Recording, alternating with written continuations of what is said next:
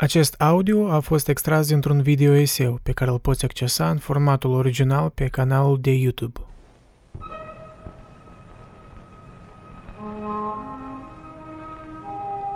Christmas time, the holidays.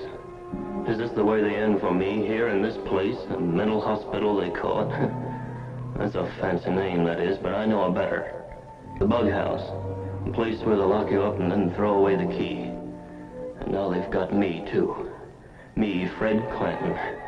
Fred Clanton, Fred Clanton. Is that really my name? Oh, everything's so mixed up. These grounds, these buildings, they're all dark.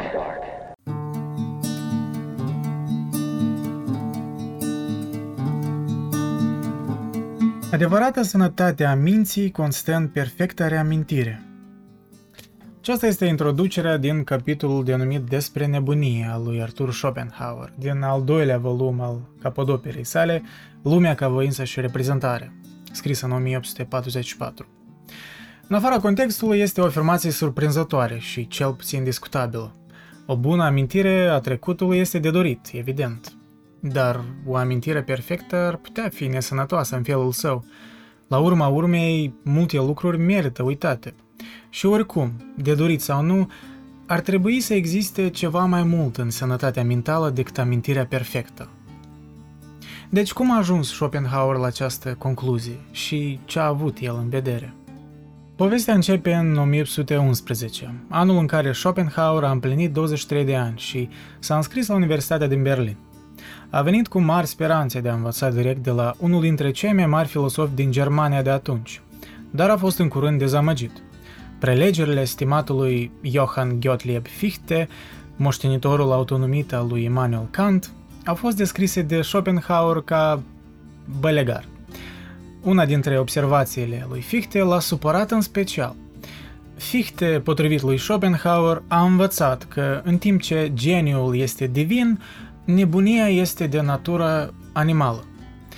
Schopenhauer bănuia că problema este mai complexă și chiar că contrariul ar putea fi adevărat.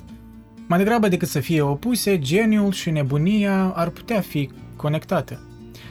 Pentru a-și satisface curiozitatea, Schopenhauer a făcut ceva extraordinar pentru un filosof, dar în concordanță cu caracterul său. S-a pornit să afle pentru sine însuși, din propria experiență. În iarna anului 1812, Schopenhauer a vizitat rezidenții din aripa psihiatrică sau secția melancolică a spitalului din Berlin, Charité. Și nu a fost o singură dată. De fapt, vizita la Charité devenise un obicei obișnuit pentru el. Rezidenții pe care i-a întâlnit erau într-adevăr afectați, deficienți și vulnerabili, dar contrar opiniei lui Fichte, nu subumani. Unii, de fapt, erau destul de capabili să-l angajeze pe Schopenhauer în conversații care ar face o impresie de durată asupra gândirii sale despre sănătatea mentală și boala umană. Aceasta nu înseamnă că Schopenhauer a reușit să depășească toate presupunerile din timpul său, în timp ce prima propoziție din capitolul despre nebunie arată că Schopenhauer avea un concept anumit de sănătate mentală, Gesundheit des Geistes în germană, este la urma urmei un capitol despre tema smintelii, Wahnsinn și nebuniei, Verruchtheit, deci termeni mai puțin politic corecți comparativ cu psihologia contemporană. Cu toate acestea, Schopenhauer s-a îndepărtat de comparația evident mai dezumanizată pe care o susținea Fichte. Dar nu orice interacțiune a respins teza lui Fichte, de fapt. A existat, de exemplu, un băiat de 11 ani care era slab de minte și căruia Schopenhauer i-a făcut mai multe vizite într-un azil. Relatarea sa despre aceste vizite apare prima dată în niște notițe scrise în 1814, dar a fost publicată în primul volum din Lumea ca voință și reprezentare, în 1818, după cum urmează. Citez. Era rațional, deoarece putea să vorbească și să înțeleagă, dar avea o înțelegere mai puțin dezvoltată decât multe animale. De fiecare dată când îl vizitam, el se uita la un monoclu, pe care îl purtam în jurul gâtului meu. Monoclul reflecta ferestrele camerei și vârfurile copacilor, astfel încât să pară să fie în spatele gâtului meu. El îl privea cu mare surpriză și bucurie de fiecare dată când eram acolo și privea la monoclu cu o uimire neclintită. nu putea înțelege cauzalitatea absolut imediată a reflexiei. Închid citatul. În notele sale, Schopenhauer adaugă că băiatul, incapabil să înțeleagă că imaginea a fost cauzată de o reflexie, nu s-a întors niciodată să privească pe fereastră și să vadă copacii înșiși. Schopenhauer nu l-a considerat pe acest băiat nebun, ci doar prost. Prostia, potrivit lui Schopenhauer, este un eșec în a înțelege cauzalitatea, sau cu alte cuvinte, de ce lucrurile stau așa. Deoarece unele animale arată o înțelegere a cauzalității, câteva dintre ele ar putea chiar înțelege cauzalitatea reflectării, Schopenhauer face aceeași comparație, dezumanizantă oarecum, pentru care a criticat-o la Fichte. E bine să observăm totuși că Schopenhauer ia capacitatea băiatului de a vorbi și prin urmare de a înțelege concepte, ca dovadă că copilul era totuși rațional. Spre deosebire de prostia băiatului pe care a conceput-o ca o facultate de înțelegere subdezvoltată, Schopenhauer a conceput nebunia în ceea ce privește facultatea rațiunii. Totuși, încă o dată, el nu a găsit niciun motiv să creadă că oamenilor nebuni le lipsește cu totul această facultate. Din potrivă, în conversație au apărut uimitor de raționale în cuvintele lui, în capacitatea lor de a vorbi, de a înțelege, de a judeca și de a concluziona.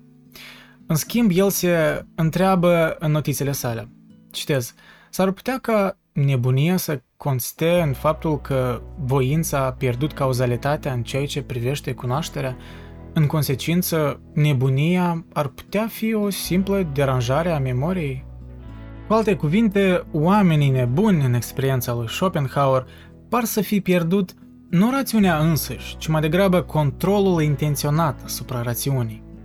Erau perfect capabili să aibă și să comunice gânduri abstracte, mai ales ca răspuns la împrejurimile lor actuale, dar le-a fost dificil să cheme sau să alunge aceste gânduri după bunul plac. S-ar putea să ne pară ciudat faptul că Schopenhauer identifică acest control general asupra gândurilor noastre cu memoria în mod specific. Ceea ce a vrut să spună totuși este că această lipsă de control a compromis capacitatea oamenilor nebuni de a-și aduce experiența din trecut să influențeze gândirea lor din prezent. Dar povestea nu se termină aici. Schopenhauer s-a răzgândit, din nou, ca răspuns la propriile sale observații. În notele din 1816, încă cu doi ani înainte de publicarea primului volum a Lumii ca voință și reprezentare, el scrie, citez, M-am gândit multă vreme că nebunia era într-adevăr doar o boală a memoriei. Totuși, acest lucru nu este așa, pentru că mulți oameni nebuni au amintiri bune. Închid citatul. Deci el pur și simplu nu putea nega că unii nebuni pot controla venirea și plecarea gândurilor lor după bunul plac. Clar că în limitele posibilităților umane de a controla gândurile. Concluzia la care ajunge în cele din urmă Schopenhauer punctul de vedere care se regăsește în volumele timpurii și târzii ale lucrărilor sale publicate, precum și în notele sale, este mai degrabă o modificare a teoriei sale bazată pe memorie decât o abandonare sau inversare. El crede că nebunia este firul rupt al memoriei. Din această perspectivă, oamenii nebuni sunt capabili să includă gânduri despre experiența trecută asupra gândirii lor actuale, dar conținutul acestor gânduri, potrivit lui Schopenhauer, adesea denaturează experiența lor din trecut. El a descoperit că gândurile unor oameni nebuni conțineau lacune, încurcături sau chiar ficțiuni despre propria lor istorie personală. Este atât de dificil să întrebe persoana nebună despre viața sa anterioară, relatează Schopenhauer. Adevărul și falsul se amestecă din ce în ce mai mult în memoria ei. Schopenhauer a speculat asupra cauzei din care firul memoriei se rupe în acest fel. Explicația sa se învârte în jurul neputinței noastre de a ne transmite memoriei experiențe dureroase și ostile. Această lipsă de voință este perfect normală. Procesul de asimilare a experiențelor negative nu este deloc ușor și nedureros pentru oameni. Dar pentru unii, procesul este prea dureros pentru a fi realizat. Așa că, în schimb, rezistă și refuză aceste amintiri lăsând găuri semnificative în amintirea lor sau altfel umplându-l cu fantezii. El nu oferă multe detalii despre ce fel de experiență dureroasă ar putea precipita nebunia, dar puținele exemple pe care le oferă Schopenhauer sugerează că asta ar putea fi aproape orice. Un exemplu arată cât de ușoară ar putea fi durerea. Citez, îmi aduc aminte de o persoană dintr-o casă de nebuni care fusese soldat și care a nebunit pentru că ofițerul său îi se adresa la persoana a treia. Închid citatul. La celălalt capăt al spectrului, Schopenhauer dă exemplul fictiv al unei relații amoroase, condamnate, care se poate termina doar într-o dublă sinucidere, ca un Romeo și Giulietta, cu excepția cazului în care natura salvează viața lăsând să intre nebunia, care apoi își înfășoară vălul asupra conștiinței acelei stări fără speranță. În astfel de cazuri, coborârea în nebunie ne arestează înainte ca pasiunile noastre dureroase să ne conducă la autodistrugere.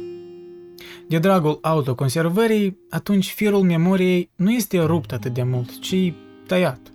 Aici Schopenhauer de parcă anticipează psihanaliza, scriind decenii înainte de teoria represiunii a lui Sigmund Freud. Și într-adevăr, Schopenhauer prezice teoria lui Freud atunci când spune dacă anumite evenimente sau circumstanțe sunt complet reprimate din intelect, deoarece voința nu le poate privi, și dacă decalajul care apare atunci este completat cu o invenție din cauza nevoii de coerență, atunci există nebunie.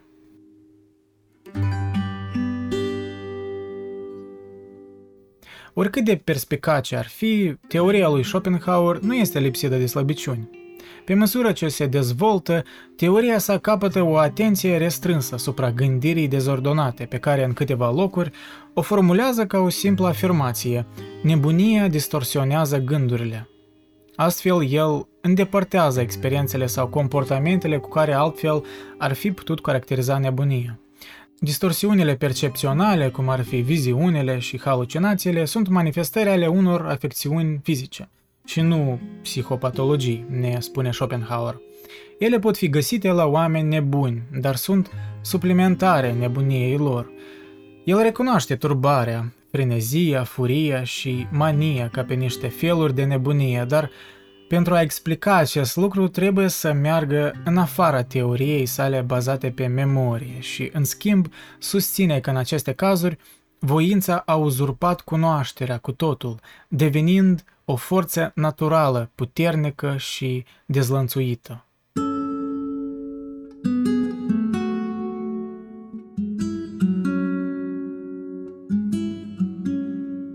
Este greu de văzut de ce Schopenhauer a ajuns să consideră ceea ce el numește nebunie ca ceea ce astăzi am putea numi o tulburare cognitivă, având în vedere metoda sa de investigare. Teoria sa a fost modelată prin întâlnirea cu oameni care trăiau cu această afecțiune și, în mod ideal, stând de vorbă cu ei. Facultățile cognitive ale oamenilor pe care i-a cunoscut trebuie să fi fost suficient de intacte pentru a face acest lucru posibil și, totuși, suficient de disfuncționale pentru vremuri pentru a-l justifica să trăiască acolo unde i-a găsit, în spitale și aziluri. Pe măsură ce conversațiile au continuat și gândirea lor dezordonată a fost dezvăluită, ar fi firesc să conchidem că de aici își au originea problemele. Cum ar putea funcționa toate acestea ca o mustrare a tezei lui Fichte, că nebunia este bestială și geniul e ca un zeu? Schopenhauer susține că a observat contrariul. Citez, în vizite frecvente la case de nebuni am găsit subiecti individuali cu talente deosebit de mari, al căror geniu era clar vizibil prin nebunia lor. Închid citatul. El remarcă adesea că nebunia și geniul au în comun o absorpție în momentul prezent, deși în cazul nebuniei, acest lucru este cauzat de firul rupt al memoriei, în timp ce în geniu este capacitatea supranaturală de a percepe esența atemporală a lucrurilor, mai degrabă decât manifestările lor temporare. Și totuși, Schopenhauer nu oferă detalii specifice despre semnele de geniu pe care le-a observat, în schimb, el recurge la exemple fictive, de perspicacitate nebună, aș spune, precum Regele Lear sau Ofelia ale lui Shakespeare. Pentru că creațiile geniului autentic sunt la fel de adevărate ca oamenii reali, în cuvintele lui Schopenhauer.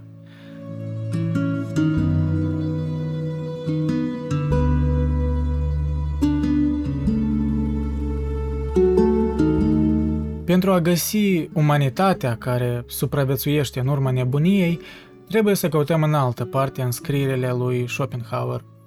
În niciun moment el nu s-a îndoit de o descoperire pe care a făcut-o încă din 1814. Citez. Adesea când observ nebunii, nu găsesc că facultatea lor de rațiune sau că înțelegerea lor este afectată. Chiar mai puțin dintre toate a suferit omenia lor. Închid citatul. Oamenii care s-au întâlnit cu Schopenhauer nu pierduseră facultățile care îi făceau oameni. În schimb, a conchis el, au încetat să mai folosească acele facultăți pentru a-și memora experiențele din trecut. Se pierduseră și prin pierderea lor își slăbiseră controlul asupra realității din trecut, prezent și viitor. Memoria fiabilă a trecutului cuiva, prin contrast, este amintirea perfectă, în care constă sănătatea mentală. Nu ne amintim totul, desigur, ci ne amintim cine suntem.